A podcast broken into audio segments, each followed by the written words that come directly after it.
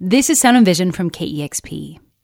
Protomartyr released their sixth album called Formal Growth in the Desert in June. On their most recent tour, KEXP's Martin Douglas caught up with vocalist Joe Casey at Treefort Music Festival in Boise, Idaho.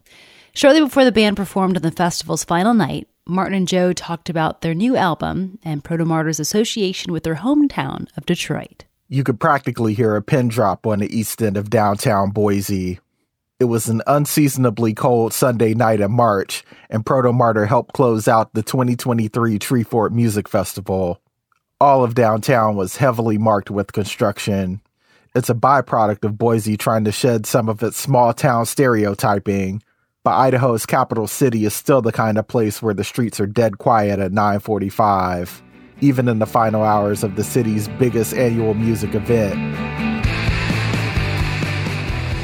There's a Shriners Hall on the west end of downtown, and as I entered it, it was packed with a few hundred people. We're all gearing up to watch Protomartyr, the proud middle aged sons of Detroit's punk scene. In mere minutes, we will be jumping, sweating, and spilling beer all over each other. The room will be energetic, even though for some of us, it'll be deep into our fifth straight night of partying. The band will play the anthemic Male Plague.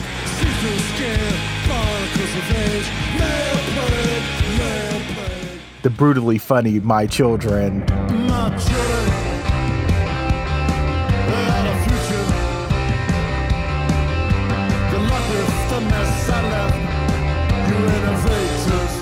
And a few songs from their new album, Formal Growth in the Desert, including the ominous elimination dances.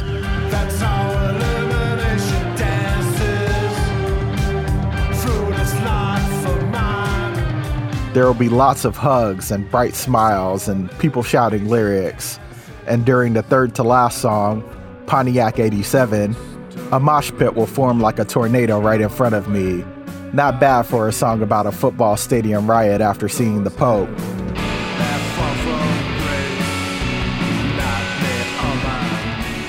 I will manage to make it to a safe spot to the far left with the protection of a massive PA speaker someone my age might sprain an ankle in a mosh pit. That show was the highlight of Treefort 2023 for me. Before the performance, I caught up with Protomartyr's 46 year old frontman, vocalist Joe Casey. What's up, Joe? Not much. I'm glad to be here.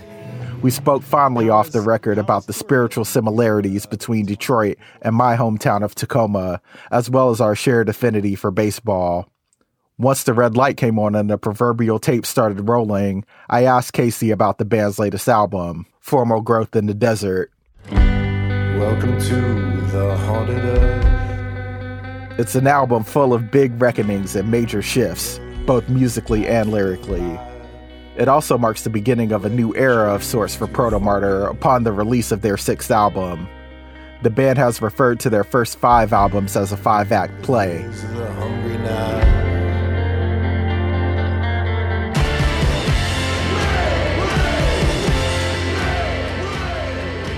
Do you feel that this new album is the first act of a new play?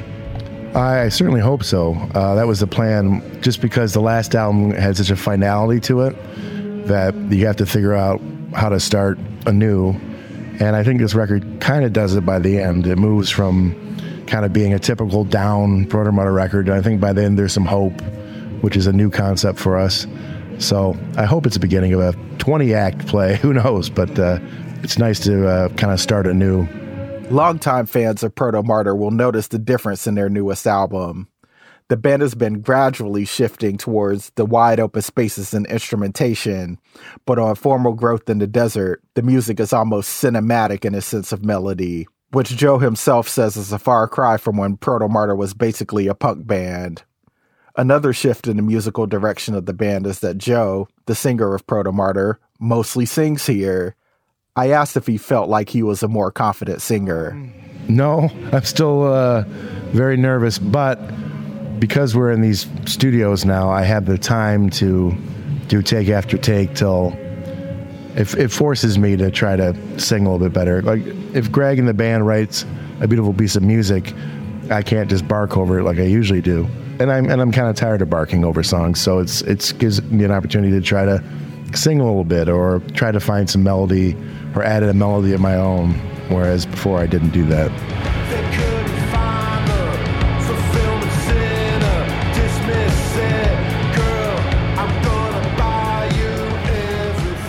The band's best songs feature lyrics of people being crushed by forces beyond their control, but there's, more often than not, a dash of gallows humor to help the despair go down smoother, and lately in their music, a sense of hope. I don't like bands that are just uniformly dour. Like, I find it kind of hard to listen to. And, you know, I have written very depressing songs, so you try to find the humor in it uh, because your day to day life can be full of sadness and also you could be laughing in the same day. You know, it's uh, and so I just kind of wanted to make sure that I was embracing that. 3800 Tigers is a textbook example of how Protomartyr balances lightness and darkness. One half of the song serves as commentary for the world's dwindling tiger population, and the other is a potential vision of the future for his town's baseball team, the Detroit Tigers.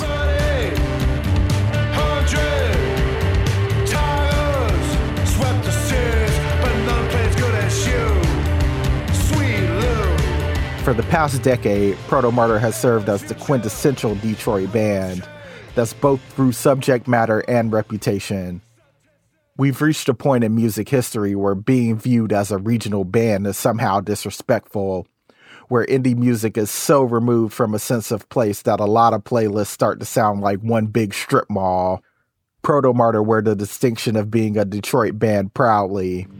I feel like Detroit's a, a great place, gets overlooked. It does get stereotyped or pigeonholed, but it was a benefit to us to be associated with Detroit. The music that's come out of Detroit, the people that come out of Detroit. So, especially if you go to Europe, people will come and see you because they say, "Oh, Iggy Pop," you know. they, they they will. It's a benefit to be from Detroit. It's musically especially. So, the one thing we were always worried about is we didn't want to make sure that we were trying to represent the whole of the city because we're just a very very tiny sliver of it, and uh, yeah, I, have got some Detroit pride. I'm very, very happy to be from it and to be a band that can represent it in a small way. In the beginnings of Protomartyr, living in Detroit was very practical for the band. When we started, it allowed us to have space cheap to practice in. It allowed us to have bars to play in and places to play in that were accepting of us.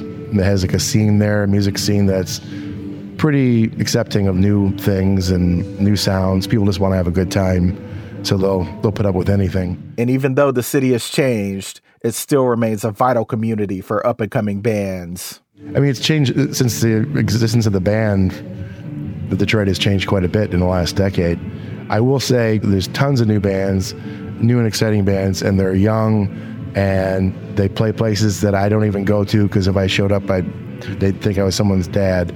So that that to me is exciting. That it's still a lot of times older bands or older people like, oh, music was better when I was young.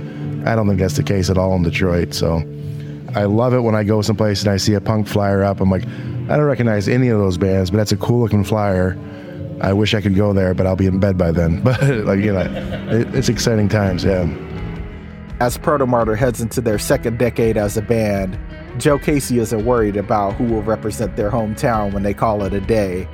Detroit is in good hands, which makes the thoughtful music the veteran band does put out feel like extra credit. For Sound and Vision, I'm Martin Douglas.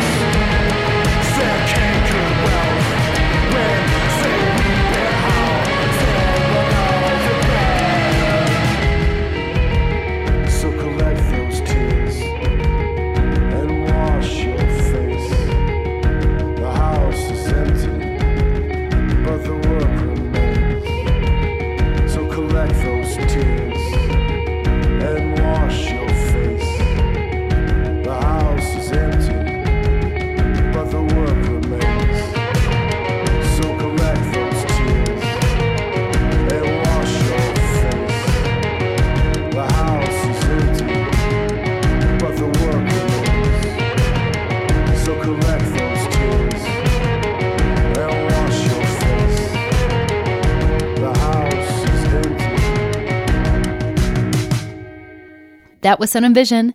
Please take a moment to subscribe to this podcast, rate it, and review it. It's really helpful in allowing other people to know this podcast exists. KEXP is also a publicly funded station, which means the majority of our operating budget comes from listeners. You can help support Sound and Vision by giving a one-time $20 donation at kexp.org slash sound. Thanks for listening.